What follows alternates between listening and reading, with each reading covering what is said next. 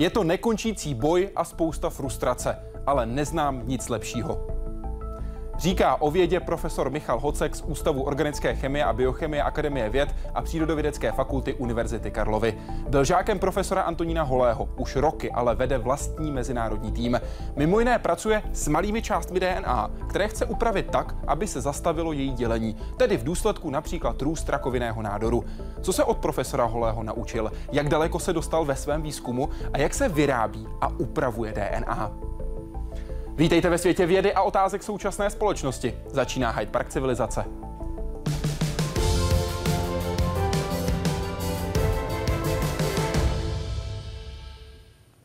Pane profesore, vítejte v Hyde Parku civilizace. Moc děkuji, že jste přijal naše pozvání. Dobrý večer.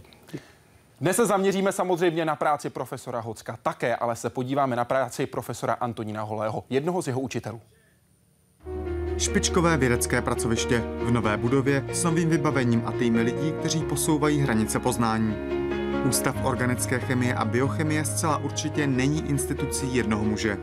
Přesto jednomu muži vděčí za hodně. Právě tohle dovolili peníze, které do Davids plynou z licenčních poplatků za léky vyrobené podle formulek Antonína Holého. Pan profesor Holý pracoval v této do dneška velmi klasické laboratoři. Pro lajka asi je e, trošku nepořádek, e, pro odborníka všechno po ruce.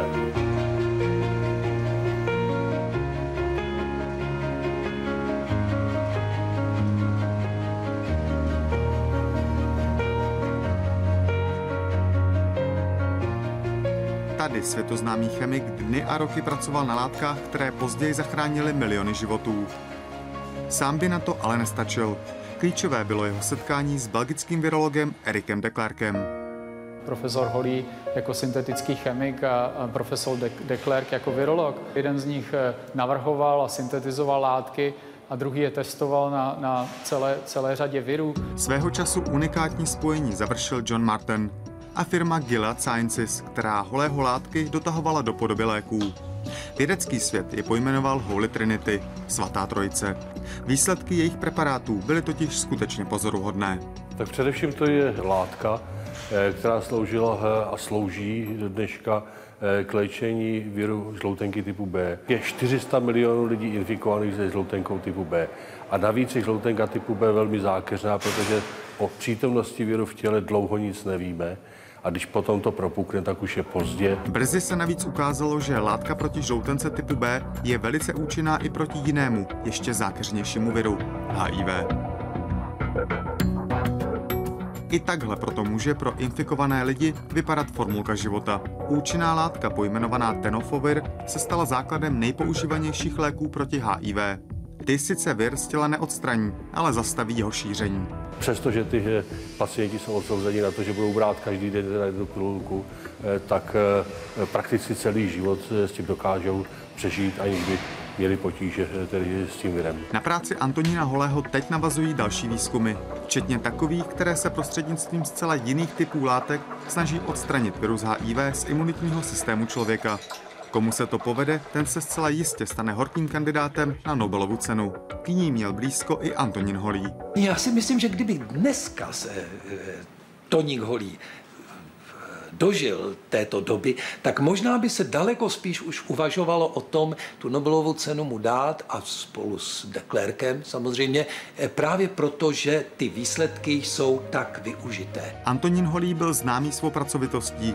Do penze odešel až v den svých 75. narozenin. Nakonec moje žena uspěla a od mé lavice a mého stolu v ústavu mě přivedla domů. Dlouho jsem tomu vzdoroval, ale nakonec jsem to vzdal a kapituloval jsem. Zemřel o necelý rok později. Jaroslav Zoula, Česká televize. Pane profesore, jak vzpomínáte na Antonína Holého? Jak dlouho jste s ním pracoval? Myslíte si, že měl dostat Nobelovu cenu? Ptá se František Jonák. Eh, tak já jsem vlastně u pana profesora Holého, eh, tehdy vlastně ještě nebyl profesor, ale u doktora Holého tehdy jsem dělal vlastně svoji dizertaci a po, po dokončení jsem vlastně odjel na postdoktorskou stáž a pak jsem se vlastně vrátil do jeho oddělení, kde jsem tak nějak postupně začal pracovat už čím dál více na svých, na svých vlastních tématech. Takže taková ta úplně přímá spolupráce byla tak zhruba tři až čtyři roky a pak, pak ještě dále jsme spolupracovali už trochu, už trochu volněji. Eh, jestli si myslím, že měl dostat Nobelovu cenu, bylo by to samozřejmě, eh, bylo by to samozřejmě vynikající pro celou českou vědu i pro její zviditelnění, ale, ale prostě to nedopadlo a dneska už se s tím nedá nic udělat. Myslíte, že roli sehrála taková, řekněme, diplomacie, to vyjednávání, vědecká diplomacie, že pokud by byl z Harvardu, tak by Nobelovku získal? Ne, určitě, určitě ano. Určitě ta vědecká diplomacie v tomto hraje, hraje velikou roli, ale vlastně těch lidí, kteří udělali tak, tak velké věci, kteří by si Nobelovu cenu zasloužili, těch jsou prostě desítky a stovky a ty Nobelovy ceny můžou být maximálně tři za rok, takže prostě jako nikdy se na všechny, na všechny nedostane. Takže si netroufám spekulovat, jestli kdyby byl z Harvardu, jestli by ji opravdu dostal. Jak na něj vzpomínáte osobně z té spolupráce?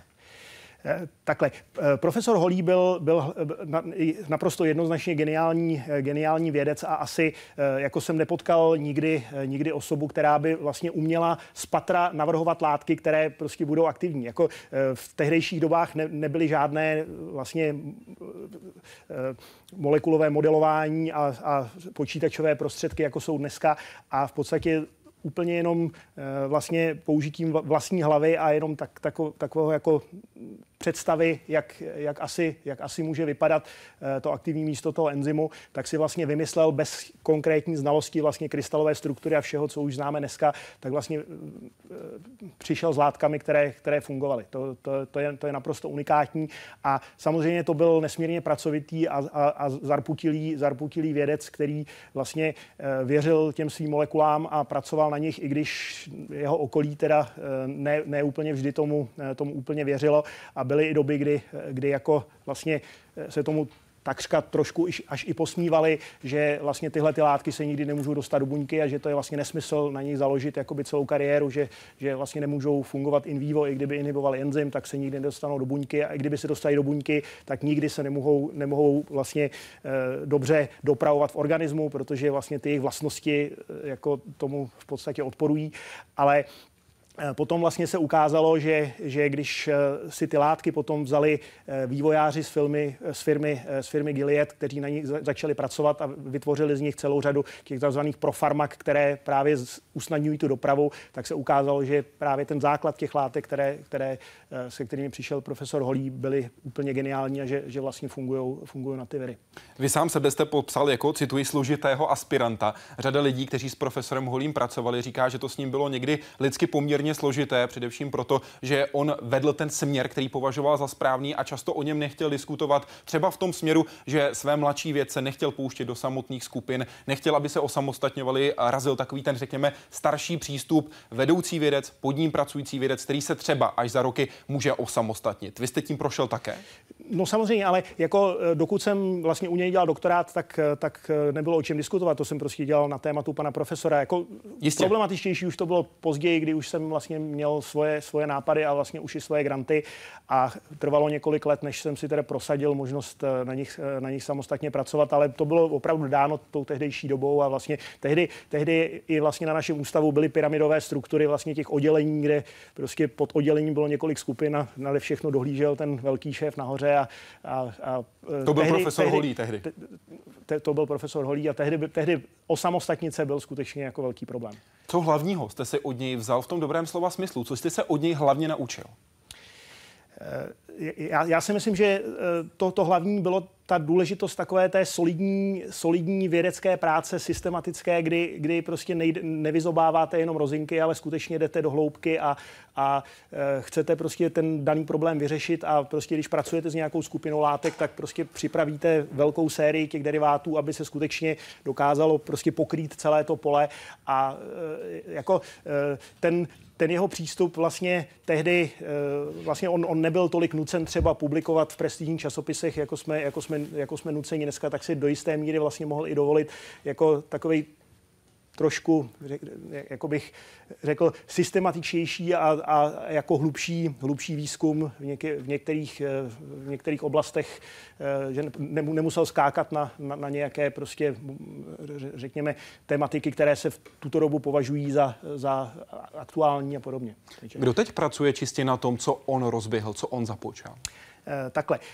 Vlastně firma Gilead teďka nedávno vyvinula další prodrak, který je založen, založen na, na, na, na té jeho původní látce. Je to takzvaný derivát nebo je to něco úplně jiného? Je to, je to v podstatě de- derivát od toho odvozený, který má zase trošku jiné farmakokinetické vlastnosti a hlavně má jiný rezistenční profil, že vlastně ten virus si proti němu pomaleji vyvíjí rezistenci a má i některé, má i některé, řekněme, ještě zmenšené vedlejší účinky, že vlastně pacienti ho mnohem lépe snáší.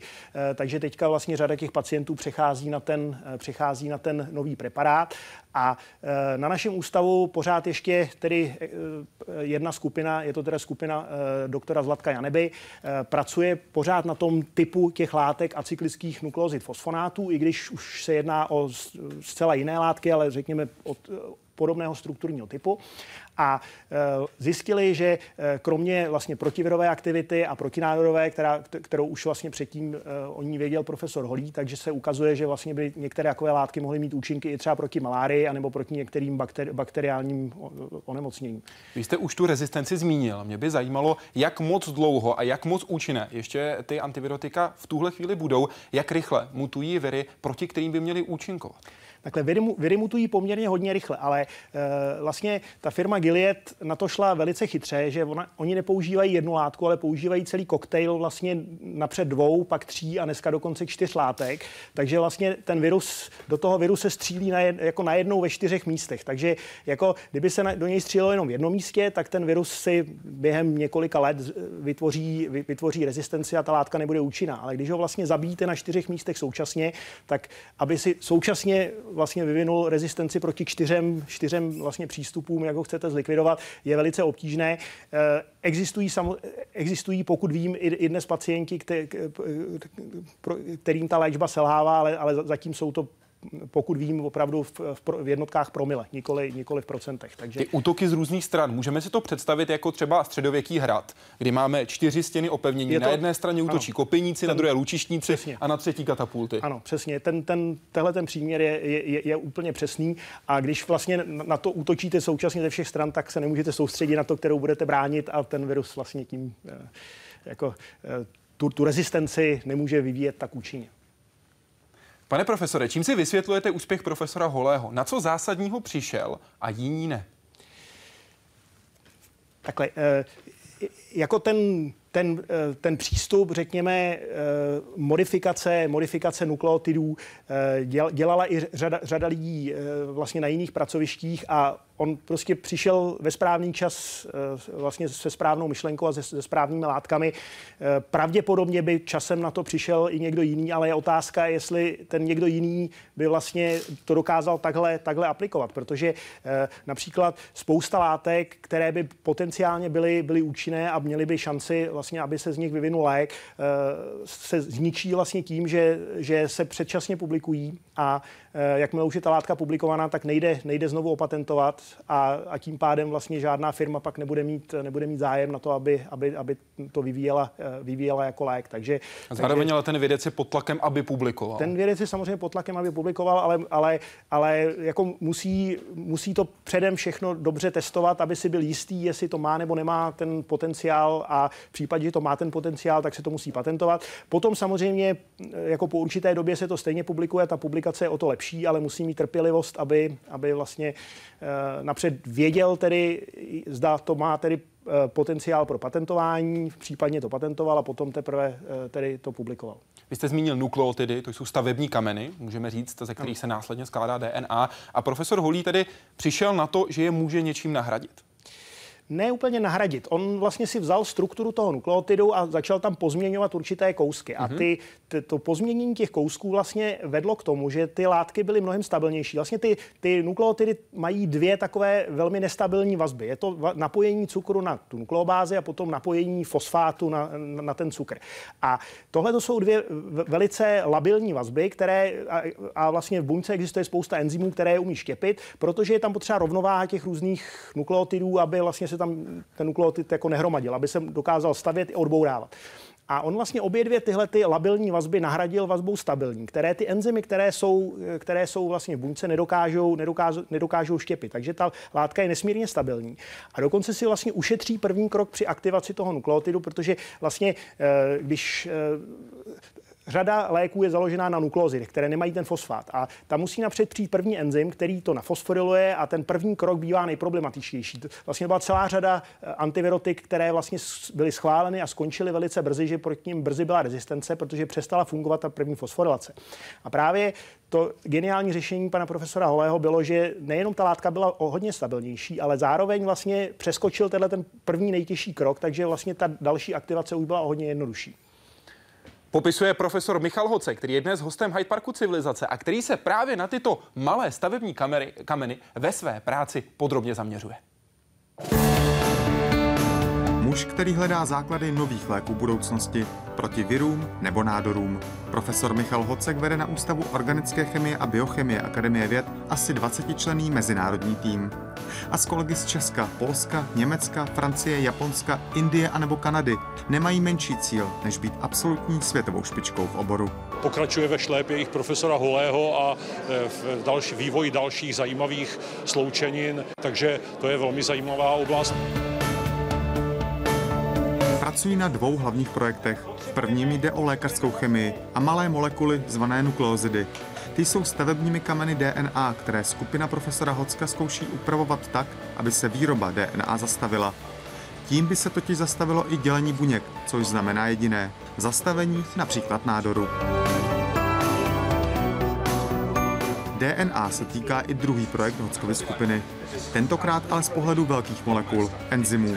Jejich úpravami se snaží změnit i výslednou DNA, což pak využívají ke studiu jejich vlastností. Jen z peněz grantové agentury by ale svůj tým nezaplatil, proto mu přišly vhod miliony, které souvisí s akademickou prémií. Tu nejzajímavějším projektům uděluje předseda Akademie věd a navíc nejsou s ní spojeny podmínky a omezení, obvykle doprovázející běžné granty. Jestli se třeba profesoru Hockovi podaří dotáhnout do konce, včetně klinického výzkumu, nějaký nový lék, to je ve hvězdách, ale eh, připravit eh, potenciální skvělou molekulu, která by mohla sloužit jako eh, třeba kancerostatikum, to je bez zesporu v silách. O několika sloučeninách profesor Hocek říká, že jsou v předklinických testech a vypadají nadějně. Vedle peněz ve výši 1 až 2 miliard dolarů, ale tyto testy potřebují i čas. O případném úspěchu se tak dozvíme třeba až za pět nebo i 8 let. Jaroslav Zoula, Česká televize. Pane profesore, na které nemoci je zaměřen váš výzkum? Zdůraznuju, že vy nevívíte lék proti nemoci, ale to by mohla být případně ta konečná, to konečná, ta konečná fáze. Takhle přes, přesně tak, jako říct o našem výzkumu, že, že vyvíjíme lék, by, by působilo skutečně mezi kolegy spupně, protože jako od toho je to vzdáleno na, na hony zatím ještě. Takže, eh, ale, ale co, co, co můžeme říct, že, že máme několik velice nadějných, eh, velice nadějných látek, které se zatím v preklinických testech jeví jako, eh, řekněme, se slušným potenciálem pro další vývoj jako cytostatika, to znamená proti, potenciálně proti nádorům nebo proti, proti různým leukémím. Zatím, zatím vlastně u těch, ty látky vykazovaly velice zajímavou, velice zajímavou aktivitu in vitro, vlastně jenom na buněčných kulturách, to je, to je vždycky první krok a když tedy ta látka vypadá, že má vysoký, vysoký účinek, ale zároveň Eh, zároveň nízkou toxicitu vlastně na nenádorové buňky, které samozřejmě taky zároveň vedle toho eh, testujeme. Aby zahubila tak, jenom ty škodlivé. Aby zahubila eh, v podstatě jenom ty škodlivé, tak když vidíme takovýhle potent, takovouhle selektivitu vlastně, že hubí ty nádorové a nehubí ty, ty nenádorové, tak potom vlastně můžeme vybrat z toho několik látek, ale tady už pak musíme velmi pečlivě vybírat, protože ty další testy už jsou nesmírně drahé, takže vlastně třeba ze, ze skupiny několika desítek látek, které třeba mají velmi dobrou aktivitu v těch in vitro testech, tak vybereme třeba jednu nebo dvě, se kterými pokračujeme dál.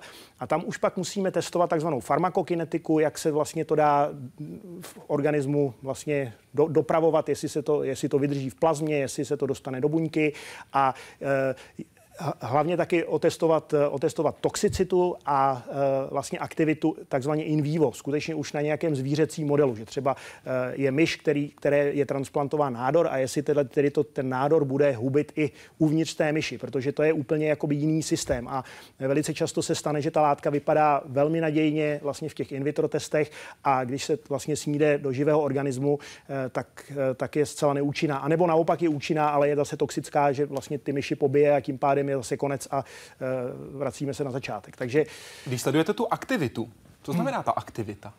E, ta aktivita e, vlastně znamená, že my máme kontrolní vzorek, kontrolní vzorek vlastně těch, těch buněk, které se množí a za nějaký čas narostou, protože se množí nekontrolovatelně, tak ne, nekontrolovaně, tak za nějaký čas narostou na, na, na nějaký počet buněk, který je řádově vyšší, než byl na začátku.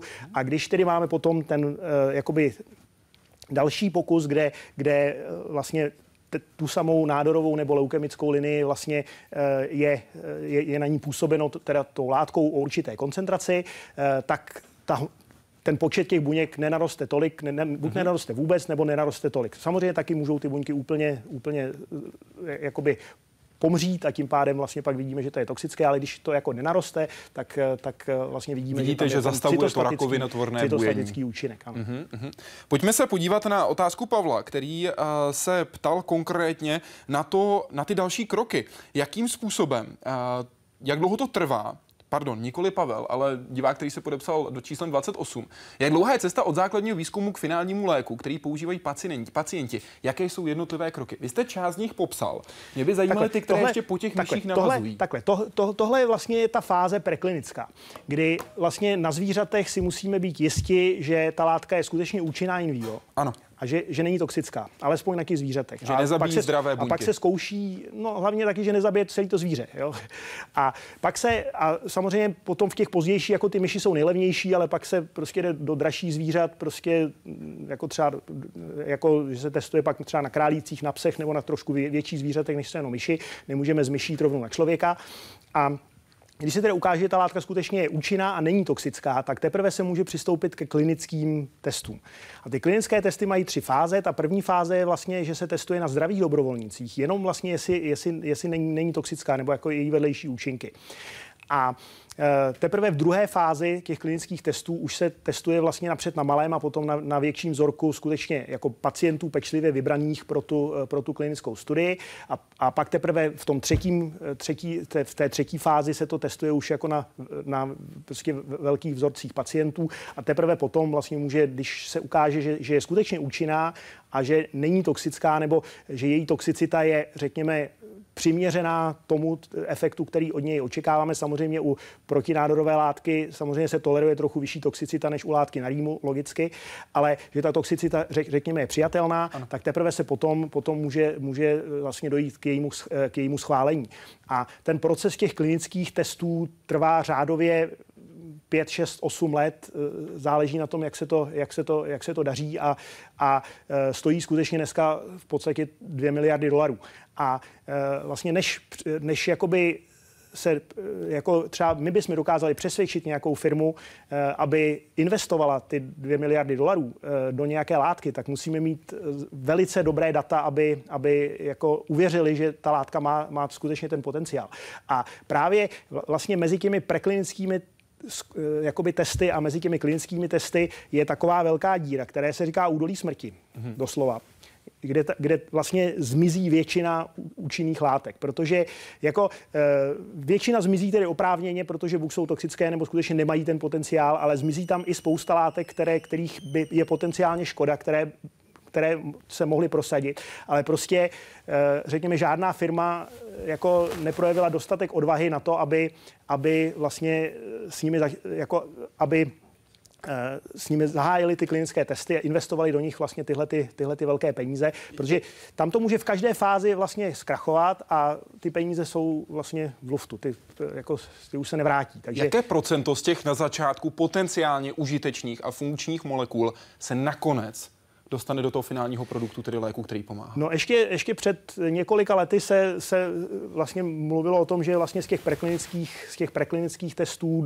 vlastně do, eh, řekněme, klinické praxe je ta pravděpodobnost tak jedna ku deseti tisícům, ale já si myslím, že, že, že to může být možná i horší, ta pravděpodobnost, protože, protože jakoby těch látek, kterých se, na kterých se dneska pracuje, jsou skutečně v podstatě 100 tisíce miliony a těch ročně schválených léků bývá tak kolem 15-20, takže takže jako logicky ten výpočet vychází hůře. Tady už se díváme na šroubovici DNA. My jsme zmiňovali ten výzkum, na kterém vy pracujete. Pracujete se stavebními kameny DNA. Kde všude ty stavební kameny jsou? No, ty jsou všude, z těch se to skládá vlastně. Jakoby, Nechybí uh, ani na jedné části on, DNA. On ten obrázek není úplně výstižný, protože tady tenhle ten, tenhle ten lalok, ano. jako to má být asi ta heterocyklická báze, takhle to tedy nevypadá, ale, ale jakoby ten jeden kousek, takhle je ten jeden stavební blok, ten jeden nukleotid a tady je další nukleotid, takže prostě my dokážeme modifikovat ten jednotlivý stavební blok a potom studujeme, jestli vlastně ty enzymy, které konstruují Eh, ty nukleové kyseliny, znamená DNA nebo RNA polymerázy, jestli dokáží vlastně to rozeznat jako substrát a někdy to dokáží rozeznat jako substrát a inkorporují to do DNA nebo do RNA a někdy zase naopak je to pro ně inhibitor a potom vlastně ta látka má biologickou aktivitu, že třeba je protinádorová. Rozumím. Eh, když se podíváme na to, co tvoří nukleoty, to je ten stavební kámen. Aby si to diváci dokázali představit, jak velký je tenhle, tenhle základní stavební kámen. Je to s něčím srovnatelné, když jdeme, vezmeme nukleotid, mnohonásobně něco jako. Abychom no. si představili, v jakých se pohybujeme rozměrech. No má to, má to velikost vlastně jako eh, několik, několik stovek pikometrů, takže je to, je to velice, velice malé, jo? takže jako, eh, nevím, Navíc ty nukleotidy jsou ještě samozřejmě tvořené dalšími části. Ano, a to ty konkrétně... se samozřejmě skládají, skládají ze tří částí. Je to heterocyklická báze, to jsou ty čtyři písmena, vlastně A, T, G a C. A potom vlastně je tam eh, cukr, což je ribóza nebo deoxyribóza, podle toho, jestli je to DNA nebo RNA. A pak je tam vlastně molekula fosfátu, fosforečnanu v podstatě, který, který vlastně spojuje ty jednotlivé, ty jednotlivé stavební kameny, ty jednotlivé dílky. Jednodušeně řečeno, nukleotid rovná se báze plus cukr plus právě fosfát. Ano. Báze to je právě, jak jste zmiňoval, ACGT, tedy jinak adenin, cytosin, guanin, guanin promiňte, a tymin. S tímhle tedy pracujete. Jak s tím pracujete? Jak to upravujete, tyhle stavební kameny? Takhle, my jsme, my jsme vlastně organiční chemici, takže my umíme nasyntetizovat jakoukoliv molekulu si zamaneme. Vy si ji vytvoříte? My si ji vytvoříme vlastně z nějakých, jako řekněme, jednoduchých chemikálí, které, které koupíme, koupíme ve velkém. Takže my si můžeme říct, eh, vlastně jakékoliv místo na té molekule a dát tam něco jiného prostě. Takže, takže my si můžeme říct, že tady místo dusíku si dáme uhlík a tady prostě místo kyslíku si dáme síru nebo prostě něco podobného.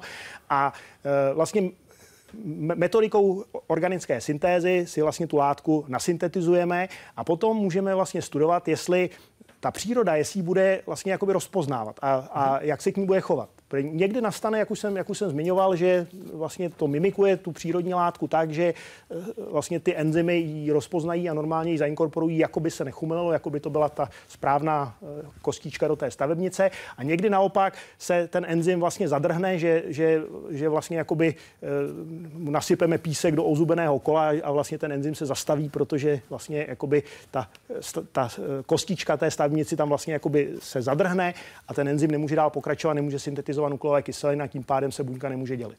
Často se vám tedy povede udělat můžeme říct v úvozovkách lepší krok, než zatím udělala příroda. Že najdete část, která patří do té DNA lépe, než ta, která tam původně byla. Ano, to se, to se nám vlastně podařilo před dvěma lety, eh, kdy jsme vlastně v podstatě víceméně náhodou, protože jsme studovali celou skupinu látek a eh, vlastně vymysleli jsme si takový, tak, takový pokus, kdy jsme vlastně měli směs té přirozené a té nepřirozené v poměru jedna ku jedné a vymysleli jsme si vlastně způsob, jak otestovat, kolik se tam které dostalo. A k našemu velkému překvapení jsme zjistili, že se tam dostávalo víc té té modifikované, té nepřirozené, než té, než té přirozené, tak vlastně jsme na tom potom založili spoustu, spoustu dalších, věnovali jsme se tomu mnohem delší dobu a spolupracovali jsme na tom i s, i s, i s kolegy teoretiky, kte, kteří provedli nějaké modelování a vlastně i jsme nakonec přišli na to, přišli na to, čím to bylo, protože vlastně v tom aktivním místě toho enzymu bylo, bylo takové uspořádání vlastně toho proteinu, že když my jsme vlastně na tom nukleotidu měli připojenou ještě jakoby aromatickou molekulu, tak ta interakce v tom aktivním místě byla mnohem, mnohem efektivnější než, než jenom u toho přirozeného substrátu a tím pádem vlastně se ten modifikovaný nukleotid inkorporoval lépe než přirozený. Takže si DNA radši vybrala vás a váš tým než tu ano, přírodu. Přesně tak. Jak je to pocit? Pojďme se podívat ještě na další výzkum, který vy děláte, který třeba ještě není tak daleko, jako ten, o kterém jsme teď mluvili. A to jsou v úvozovkách přepínače, se kterými pracujete a které se snažíte do budoucna využít právě také v tom boji, se kterém, o kterém jsme hovořili od začátku, tedy případně proti například rakovinotvornému bujení. Kde přesně by ty přepínače měly být a hlavně jak budou fungovat? Eh, takhle. Přepínače fungují normálně i v přírodě. Ano. Eh, vlastně eh, DNA, kromě té informace, která je obsažena v tom pořadí těch jednotlivých písmen, obsahuje ještě vlastně jakoby druhou úroveň informace a to, to znamená, jestli jakoby ten gen je zapnut, vypnut, anebo tak jako polozapnut, polovypnut, že je jako řekněme utlumen. Uh-huh. A to se dělá, nebo to je na té DNA vlastně vyznačeno takzvanou DNA metylací. A čím více tam těch metylací, tím, tím jakoby je ten gen utlumen, až je utlumen tedy úplně, že, že, že je vypnut. Uh-huh. A vlastně celá, celá ta, tahle ta oblast se nazývá vlastně epigenetika, že je to vlastně jakoby další úroveň, eh, další úroveň genetiky. A ta buňka má vlastně aparát, který dokáže tu DNA metylovat, aby vlastně utlumoval geny a pak má zase aparát, který dokáže tu buňku demetylovat, aby vlastně ty, eh, ty geny zase postupně aktivoval. Aby Protože v průběhu, v průběhu třeba života určitého organismu je potřeba ty geny nejenom zapínat, ale, ale, ale, i, ale i vypínat. Já, tohle to se dá dobře třeba ukázat na příkladu třeba housenky a motýla. Vlastně housenka a motýl mají obě úplně stejnou sekvenci DNA každý vypadá o dost jinak, chová se jinak, žere jinou stravu a všechno, že jo? Takže, takže e, vlastně všechno vypadá jinak a má úplně identickou, vlastně identické pořadí těch, mhm. těch písmen. Ale čím se liší právě, ta jejich DNA je právě tou metylací. Že geny, které jsou v housence zapnuty, jsou v motýlu vypnuty a obráceně. Uh-huh. A takže vlastně příroda tohle to umí. Ale ten proces vlastně té metylace a potom té demetylace je poměrně, poměrně složitý a my ho neumíme nějak eh, zatím příliš dobře řídit. A tak to může my, přijít. My, my, my třeba umíme tu metylaci celkově, celkově významně snížit. Máme, máme určité látky, které vlastně inhibují tu metylaci a my můžeme plošně jakoby na celém genomu jakoby snížit tu metylaci. Ale, ale řekněme někde konkrétně jakoby eh, v nějakém konkrétním místě je, je, je to poměrně obtížné. A my jsme, protože zase, protože jsme chemici a ne biologové, tak my, my si ty otázky pokládáme jinak, nejenom jak funguje příroda, ale jestli my to umíme taky. Uh-huh. A jestli to třeba neumíme i líp. A my jsme si položili otázku, že bychom mohli vlastně tu DNA modifikovat úplně uměle, že bychom vlastně do toho velkého žlábku, kde jsou normálně ty metily nebo nejsou, tak my tam umíme dát něco většího. A tím vlastně ten gen vypnout tak, jako to má vypnuta ta příroda, ale potom vlastně pracujeme na chemických reakcích, které, kterými bychom vlastně, řekněme, to, co jsme tam přidali, mohli zase odstranit, aby jsme vlastně ty geny potom zpátky, eh, zpátky aktivovali.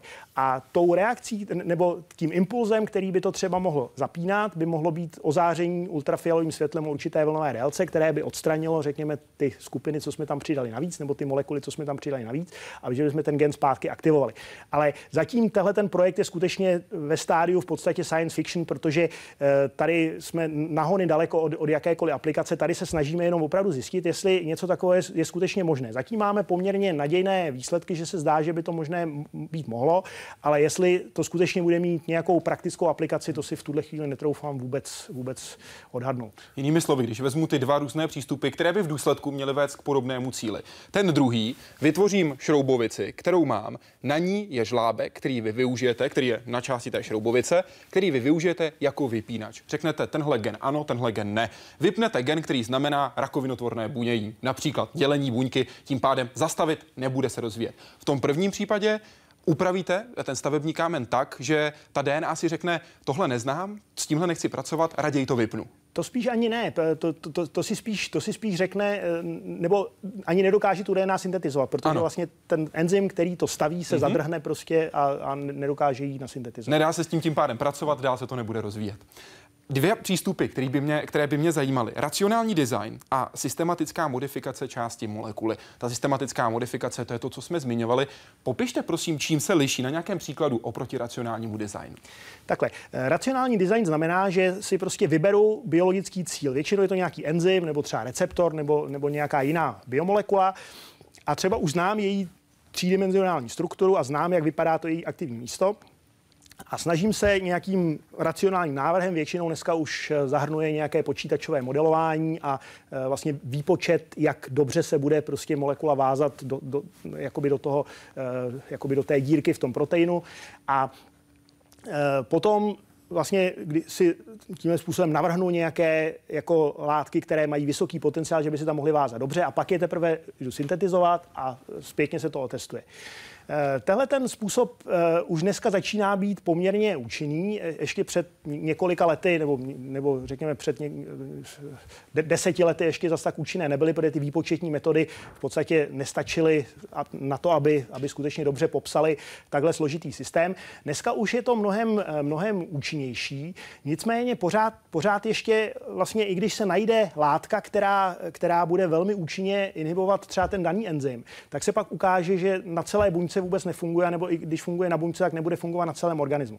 A e, ten druhý způsob, který my kombinujeme s tím racionálním designem a zatím tedy vlastně většina těch e, nadějných látek, které jsou v našem týmu, teda, které dále vyvíjí, vyvíjíme, e, vlastně pocházejí z toho, jakoby, spíš z toho jakoby, přístupu, jako že když střelíte brokovnicí do hejna, do hejna kachen, tak prostě něco trefíte, hmm. tak tak tam, tam vlastně jako eh, testujeme už rovnou, rovnou na celých buňkách a testujeme velké série látek, které jsme, které jsme prostě si připravili a eh, doufáme, že jsme měli šťastnou ruku nebo, nebo řekněme šťastný i, i design v tom vlastně, jaké látky v té skupině, které jsme nasyntetizovali, mm-hmm. máme, protože samozřejmě máme určitou představu o tom, jak by to mohlo fungovat, že není to úplně naslepo, ale, ale řekněme, připravíme poměrně, řekněme, velkou skupinu látek, řádově několik stovek nebo třeba i několik tisíc a prostě ty se otestují a, a, a z nich tedy doufáme, že nějaká látka bude fungovat. Tady je sam,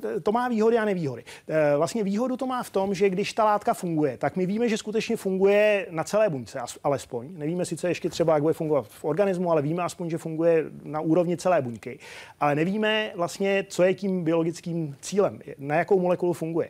Takže potom vlastně strávíme několik let tím, že vlastně musíme e, to potom celé rozebrat na, na prvočinitele, zkusit různé enzymy, různé cíle, které mám, na které máme podezření a, a nějakým způsobem se dopracovat toho, co je tím, co, byl, co bylo tím cílem. Jinými slovy, když vezmu racionální design, tak si připravím jednu ránu, a. ve které dobře zamířím a věřím, že se trefím budu mířit přesně. Ve druhém případě si těch koulí, pokud bych to vzal jako při zimním koulování, vytvořím hned několik, nebudu tolik mířit, ale řeknu si, snad se trefím. Přesně tak, ano, je to, je to velice dobrý příměr. Pojďme se podívat na další otázku, konkrétně od Jany. Pane profesore, čím si vás získala DNA?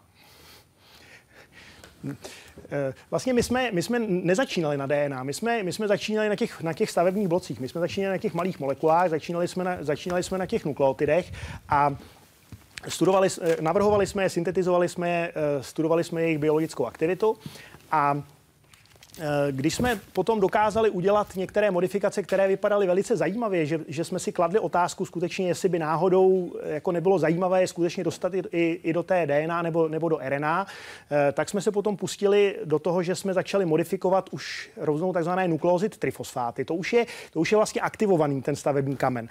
To, to je substrát pro ty, pro ty enzymy, pro ty DNA nebo RNA, RNA polymerázy. A vlastně zjistili jsme, že ty, že ty látky fungují jako substráty, že, že ty přirozené enzymy, buď to DNA polymeráze nebo RNA polymeráze, je dokáží e, vlastně zainkorporovat do, do nukleových kyselin a tím se nám otevřelo celé pole vlastně, že jsme najednou uměli eh, modifi- nejenom syntetizovat malé molekuly, ale uměli jsme najednou syntetizovat i ty velké molekuly, vlastně e, ty polymerní, polymerní vlastně dlouhé molekuly DNA nebo RNA a dokonce vlastně si vybrat, do kterých míst vlastně si ty, ty, ty svoje modifikované mm-hmm. nukleotidy umístíme. Pojďme na českou vědu. Jak by podle vás měl být nastavený systém pro nové vědce? Jaké možnosti a na druhou stranu, jaké povinnosti by měli dostat? Ptá se Martina. Já teď trošku nevím, co znamená nový vědec. Začínající vědec. Já konkrétně bych tuhle otázku Dobře. stáhnul na jeden projekt, který máte, a to je takzvaný tenure track. Ano. Jak funguje a jaké má výsledky? Ano. Eh, v podstatě eh, na Ústavu organické chemie a biochemie eh, jsme před časem vlastně zavedli něco, co jsme samozřejmě nevymysleli, ale je to běžné třeba ve Spojených státech nebo, nebo v Německu, kdy vlastně mladý vědec, který má ambice vést svoji samostatnou skupinu, Eh, musí tedy uspět v konkurzu, protože tam samozřejmě jako to, se to nedá dát každému, ale, ale máme mezinárodní komisi, která vybere ze spousty kandidátů vlastně v mezinárodním konkurzu, vybere tedy několik, kte, kteří dostanou tedy tu eh, příslušnou šanci. A ústav jim potom vlastně na pět let dá zařízenou laboratoř, nějaké startovací peníze, aby mohli vlastně svůj výzkum začít. A vlastně pět let mají relativně klid na to, aby přišli s něčím vlastním. Ale teď je důležité právě to přijít s něčím vlastním, protože eh, Eh, chce se po ní skutečně kreativita. Musí přijít s nějakým velmi riskantním tématem, které bude opravdu nové a které se nebude podobat něčemu, co už předtím dělali, protože eh, je potřeba, aby prokázali skutečně vlastní schopnost kreativity. A po těch uh, pěti letech je pak ale velmi přísné hodnocení a v průměru jako jenom jeden, jeden ze tří může uspět v tom, aby mohl potom vlastně na ústavu pokračovat jako uh, takzvaná standardní nebo seniorská skupina. Ale vlastně v principu i ti, kteří jakoby v tomhle by úplně neuspěli, tak už jenom to, že vlastně pět let dostali uh, vlastně volnost a mohli si rozvíjet vlastní, vlastní problematiku, tak Eh, tak vlastně se etablují jako v nějaké oblasti a můžou pak přejít třeba na nějakou jinou instituci a vlastně mají pořád náskok před svými vrstevníky, kteří příslušnou šanci, eh, který příslušnou šanci nedostali. Jaké dostávají podmínky, kolik dostávají peněz a jaké možnosti na to, aby si vybrali i svůj tým, se kterým pracují? Takhle řádově se jedná jenom o několik milionů. Není to, není to nějaká částka, která by, která by, byla, která by byla závratná. A, Bavíme se teď jenom, abych porozuměl, v řádech milionů pro jeden tým na těch, na těch pět let. Na těch pět let. Ano, takže, takže je to něco takový jako větší grant. Není to, není to, nejsou to žádné závratné sumy, které by byly mimo možnosti rozpočtu eh, vědec, výzkumných organizací. A eh, vlastně eh, já působím částečně také na Přírodovědské fakultě Univerzity Karlovy na katedře organické chemie a tam jsme před časem vlastně zavedli velice, velice podobný systém a Eh, vlastně před dvěma lety proběhl konkurs úplně stejným, úplně stejným systémem a vlastně eh, ten, na základě toho konkurzu byli přijati dva eh, mladí nadějní vědci, z nich jeden Michael Boydis vlastně do roka získal velice prestižní ERC Starting Grant, což je pořád ještě v Česku velice unikátní, eh, velice unikátní záležitost. A ten eh, druhý, který byl vlastně z toho konkurzu vybrán, doktor Jiří Míšek, vlastně minulý týden se mu podařila eh, vynikající publikace v nejlepším chemickém časopise Angewandte Chemie, takže z toho máme všichni obrovskou radost, že vlastně jsme v podstatě do, ukázali, že, že není potřeba velkých peněz, jako, jako, jako jsou k dispozici na UOCHABu, ale že se to dá udělat vlastně kdekoliv. A, a důležité je prostě chtít. Pojďme to ještě rozšířit na zahraniční zkušenosti. Jak se díváte na mladé vědce současné generace? Doporučujete jim zahraniční zkušenost? Nestane se pak, že odejdou do zemí, kde budou mít barání lepší podmínky? Takhle já jim eh, ani nedoporučuji zahraniční zkušenost, já jim ji vnutím. Protože je pro vás když... vědec vědcem, pokud jako začínající vědec prostě alespoň jednou nebyl v zahraničí? Já, já myslím, že tahle otázka už je úplně absurdní, protože vlastně takovýhle lidi už ani nejsou. Jo? Prostě, ani nemohou být. Ani, ani nemohou být. Ta, ta, ta otázka je prakticky zbytečná. Uh, ale uh, takhle, uh, v podstatě nej, největší brzdou české vědy dosud, který já považuji, tedy je tak, takzvaný inbreeding, že vlastně někdo začne dělat v nějaké laboratoři, přijde tam jako prostě mladý student, ještě někdy v prvním, ve druhém ročníku, udělá tam bakalářskou práci a oni mu říkají, seš dobrý, zůstaň tady, budeš tady mít krásné podmínky, tak tam zůstaň na diplomku a oni říkají, seš dobrý, zůstaň tady, zůstane tam na doktorát a pak tam zůstane ještě dál a pak a, a prostě jako má velice úzký rozhled, to může být třeba i dobrá laborka, ale má velice úzký rozhled a jako takovýhle člověk bude mít velice obtížné, aby vlastně přišel s nějakou vlastní problematikou, protože třeba celý život dělal na velice podobné, eh, velice podobné, te, eh, velice podobné tematice. Takže eh, co já jsem třeba zavedl ve své skupině, mám, že vlastně nikdo u mě nebude dělat to další stádium. Že říkám, když u mě někdo udělá diplomku, tak u mě nebude dělat dizertaci. Když u mě někdo udělá dizertaci, tak pak musí prostě eh, odejít, odejít do zahraničí. A teď jsem měl zrovna jeden taky eh, velice, velice příjemný případ, že vlastně jsem měl velice nadějného diplomanta, který udělal u mě skvělou diplomku a já jsem mu říkal, jako ty musíš jít na nějakou opravdu dobrou univerzitu, vlastně aplikoval na ETH a na Cambridge a dostal se na Cambridge, takže z toho mám taky velikou radost. A vrátí se zase k vám poté? Eh, no já to teda doufám, že nevrátí. To by vlastně byl v jeho kariéře krok zpátky. To já doufám, že se ke mně už nikdy nevrátí. A vrátí se k vám jako spolupracovník, který bude mít svoji skupinu na Cambridge? Eh, no to, to, to pak se nevrátí ke mně, že jo? Jako... Ne, teď to myslím jako, že budete spolu spolupracovat na té už to stoprocentní vědecké bázi. To... Jde mi o to, jestli i tohle vyberete jako cestu, jak dostat české vědce, českou vědu do světa a zároveň vytvořit kontakty, které budou třeba v tomhle případě Prahu Takhle, propojovat pokud, s dalšími místy. Pokud se chceme skutečně dostat jako na světovou úroveň, tak vlastně uh, ti začínající věci musí mít zkušenosti ze, ze, svě, jako ze světově nejlepších laboratoří a my je tam musíme prostě do těch laboratoří dostat. To a, je úkol učitele jejich vedoucího. No, pochopitelně. Aby je v tom motivoval, ano. podporoval a případně jim pomohl. Ano. A, a, a, a zároveň, ale, ale potom ta otázka, jestli se budou ochotní vracet, no to už není otázka na mě, to je samozřejmě otázka jako na, na řekněme, vědní politiku, jak, jaký tady budou podmínky k tomu, aby se tady ta věda dělala, ale, ale eh, jako v podstatě se ukazuje, protože jako nejenom, nejenom na UOCHABu máme spoustu vlastně eh, i zahraničních eh, vlastně i vedoucích skupin, kteří vlastně k nám aplikovali do otevřeného konkurzu, vlastně máme tam Američana, Němce, Francouze, prostě celou řadu národností, kteří, kteří skutečně z velmi prestižních zahraničních institucí aplikovali do konkurzu, aby mohli pracovat na UOCHABu, eh, tak eh, tak doufám, že se to, že se to vlastně, že se to rozšíří i na, i na jiné instituce. Teďka vlastně ty nově, nově postavené infrastruktury, vlastně ústavy typu CEJTEKu nebo prostě některých ústavů v Olomouci vlastně dělají podobnou, podobnou strategii a taky vlastně jako přitáhli celou řadu, celou, celou řadu vlastně zahraničních vědců, pro které vlastně práce tady je, je atraktivní, ale to co, to, co je podstatné, je, že se jim musí nabídnout vlastně samostatnost, že se jim musí nabídnout uh, perspektiva, že budou pracovat na svém vlastním tématu eh, a nikoli, že budou pracovat pro někoho jiného. Jako, jako zatím Rozumím. tím sem dostanete ty špičkové vědce. Zmiňovaný Cejtek, do něj se můžete podívat spolu s námi zítra ve Vědě 24, začínáme v 18.30 na ČT24. Vy jste zmínil tu současnou situaci v české vědě, popisoval jste ji v rozhovoru pro vesmír loni v červnu, cituji, panuje tu všeobecná neochota prosazovat excelenci a naopak hubit podprůměrnou vědu, která jen čerpá peníze, prostory a lidské zdroje, ale nepřináší žádné důležité výsledky. Kdo tenhle systém podporuje a kdo ho může změnit? Eh, takhle, České republice v tuhle chvíli je něco přes 70 veřejných vysokých škol, což je úplně katastrofálně vysoké číslo, protože jako je jasné, že prostě jako 10 milionů obyvatel nemůže uživit 70 nebo kolik eh, veřejných vysokých škol, které se budou snažit, snažit dělat vědu.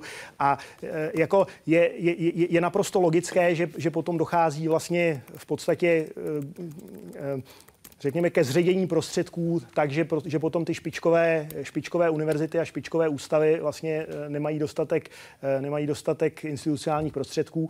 A eh, vlastně v dnešní době se velká část institucionálních prostředků rozděluje podle toho takzvaného kafemlinku, který je hodně kritizován, má svoje kladné stránky i záporné. Já si myslím, že už se dneska přežil a už je potřeba přijít s něčím, s něčím významně lepším ale uh, myslím si, že v určité, v, v určité době uh, vlastně přispěl, přispěl alespoň k tomu, že uh, se ukázalo, že kde se, kde se dělá opravdu hodně a kvalitně, tak najednou tam začalo jít trochu víc peněz, než tam, kde se uh, tolik nedělalo. Uh, tak uh, tak ten efekt byl jistě pozitivní. Ale eh, po delší době vlastně se, najed, se lidi naučili ho si trošku, trošku hrát tu hru a, a na, naučili se, jak, jak ten kafemleník trošku ošulit, že prostě začali třeba na některých eh, řekněme, horších institucích začali vyrábět velké množství eh, podřadných výsledků, které ale za které sbírali sice malé částky, ale když těch výsledků bylo hodně, tak ty částky v konečném důsledku už zase tak malé nebyly a, a takže je samozřejmě na čase to změnit. Já se teď dívám na stránky Ministerstva školství, mládeže a tělovýchovy, kde se dívám na seznam veřejných vysokých škol, kde mi tady vychází zhruba 25. Tu 70. nemyslel jste i soukromé vysoké školy? Pardon, tak... To budou i soukromé vysoké školy, které jsou v tom seznamu o něco níž. Tohle je oficiální stránka Ministerstva školství, mládeže a tělovýchovy. Kdo si myslíte, že by měl změnit tenhle systém? Jasně, je to politické rozhodnutí. Tomu rozumíme. Ale kdo z akademické sféry má přijít a říct, tyhle školy končí, tyhle by měly skončit, protože nemají tyhle výsledky. Takhle já, já si dokonce vůbec nemyslím, že by ty školy měly skončit, ale jako, eh, co je potřeba skutečně říct, je, že budeme mít určité univerzity, které budou výzkumné, které, kde, kde, kde A ten trend kde tady bude... je, to se tady jednoznačně říká. Výzkumné univerzity Říká se to, ale nic být. se proto neudělalo. Zatím, Říkám takže... trend, netvrdím, že to tady je, jenom zmiňuji to, tohle, co je v tom tohle se, tohle plánu. se, skutečně, tohle se skutečně musí udělat a e, já si osobně dokonce myslím, že to, že to musí jít až na fakulty protože jako u, u, u velkých univerzit je, je i třeba rozdíl mezi těmi fakultami obrovský, že mezi třeba špičko, špičkovými vědeckými fakultami, jako jsou třeba matematicko-fyzikální nebo přírodická fakulta Univerzity Karlovy a e, třeba řekněme úrovní vědy na některých bohosloveckých fakultách asi se není třeba bavit. Takže Další pohled na vědu a její financování. Soukromé zdroje. V České republice relativně, pokud se díváme na jiné státy, a tím nezmiňuji všechny světa, ale na jiné státy, eh, ten podíl ze soukromých zdrojů ve financování vědy je relativně malý. Proč si myslíte, že česká akademická sféra nedokáže přitáhnout víc soukromých peněz? Eh, takhle, tady eh, jako jeden z hlavních problémů, který, který já vidím, je v tom, že vlastně je tady velice málo inovativního průmyslu, který by byl skutečně jakoby v českých rukou. No dneska už jako co je, co je v českých rukou, ale, ale že vlastně většina, většina průmyslu je vlastně vlastněno e, ze zahraničí a většinou tady je výroba a výzkum nebo vývoj e, je většinou v těch mateřských zemích těch, těch daných firm. A oni pak samozřejmě mají spíše tendenci, řekněme, když potřebují nějakou spolupráci, tak si tu spolupráci spíše teda jako hledat v těch svých, v těch svých mateřských zemích. Ale zase... Je i chyba na straně české akademické sféry, že nedokáže nabídnout tu kvalitu, tu rychlost a případně ten přístup, který soukromá sféra chce? E, Takhle, ale e, vlastně není zas, tak, není zas tak neobvyklé, že i my máme vlastně spolupráce se zahraničním průmyslem. Vlastně já během své kariéry jsem, jsem vlastně vždycky měl e, jako ně, alespoň část vlastně svého rozpočtu z průmyslu. Měl jsem spolupráci s jednou japonskou firmou několik let, teďka už vlastně přes deset let mám spolupráci vlastně s americkou firmou Gilead Sciences a vlastně Vždycky ale, ale to, to byla podpora uh, vlastně ze, ze, z průmyslu nebo ze, ze soukromých zdrojů, ale našeho základního výzkumu. Nikdy to nebylo vlastně, že by si oni u mě objednali nějaký konkrétní, uh, konkrétní jakoby řekněme zakázkový, zakázkový výzkum. Na takovouhle věc bych já ani jako nepřistoupil. Ale, ale uh, vlastně vždycky to, vždycky to je o tom, že vlastně děláme nějaký, v nějaké oblasti, která tu firmu zajímá a e, vlastně má zájem na tom, aby se to, aby se to rozvíjelo a vlastně e, dají nám nějaké peníze na ten základní výzkum a v podstatě to, co za to chtějí, řekněme, je nějaká prioritní informace o tom, jak ten výzkum hmm. pokračuje a kdyby se jim v tom něco líbilo, tak by třeba potom mohli mít zájem, aby se to dále, dále rozvíjelo. Tomto konkrétním případě s firmou, kterou jste zmiňoval, tak má uh, Ústav organické chemie a biochemie uzavřenou smlouvu od roku 2006. Bylo zřízeno společné výzkumné centrum na vývoj nových preparátů 1,1 miliardy dolarů. To byla, ta, to byla ta částka, která putuje uh, od firmy právě na ústav. Z toho 200 tisíc dolarů bylo určeno právě pro výzkum profesora Holého, o kterém jsme hovořili na začátku. Pojďme se ještě podívat na chemii jako takovou, protože Marek se ptá, pane profesore, doporučil byste chemii současným Eh, doporučil byste současným studentům chemie? Eh, stojí současná chemie před nějakými výzvami? Předpokládám, že tam chybí co, co byste doporučil ano. současným eh, studentům? Takhle určitě, určitě bych doporučil studentům, aby šli studovat chemii, eh, protože je to úžasná věda a eh, na rozdíl od některých jiných věd, které vlastně jenom popisují, jak funguje příroda, tak chemie vlastně tvoří. Chemie, chemie je takové vlastně inženýrství molekul. Vlastně my se snažíme o to, aby jsme dokázali nadizajnovat, nadizajnovat strukturu a funkci. A to je, to, to je vlastně v chemii naprosto unikátní a je to, je to, je to velké dobrodružství, že vlastně e, i v podstatě úplně začínající studenti, kteří přijdou do laboratoře, tak, se, tak vlastně začnou syntetizovat sloučeniny, které vlastně na světě nikdy neexistovaly. A Jinými slovy, že... nebudete se jenom dívat, budete přímo tvořit. Budete přímo tvořit, ano. Pane profesore, dvě čísla a mezi ně jedna dvojtečka. Jste známý jako fanoušek a znalec hokeje, píše Marek. Budete dnes v noci sledovat zápas našich s Kanadou. A jaký typujete výsledek? Eh, zápasy nahrajou a budu ho sledovat v klidu zítra. A obávám se, že to asi úplně dobře nedopadne. Že to úplně dobře nedopadne? tak budeme držet palce, aby to hlavně vždycky dopadlo a ve vašem výzkumu, ve vašich týmech a samozřejmě u dalších vědců, aby se věda jenom a jenom rozvíjela. Děkuji, že jste byl hostem Hyde Parku Civilizace. Děkuji za pozvání. A vaším hostem bude příští týden profesor Jaroslav Doležal, vedoucí Olomouckého pracoviště Ústavu experimentální botaniky Akademie věd České republiky. Mluvit budeme především o budoucnosti lidstva z toho pohledu, že potřebujeme nové potraviny a nový přístup, jak je také vypěstovat. Naším hostem bude muž, který se svými kolegy také rozluštil genom pšenice. Tát se můžete samozřejmě celý týden a nezapomeňte, že zítra je pro vás na ČT24 v půl sedmé připravena Věda 24. Přeji hezký večer. Děkuji, pane profesore. Děkuji moc.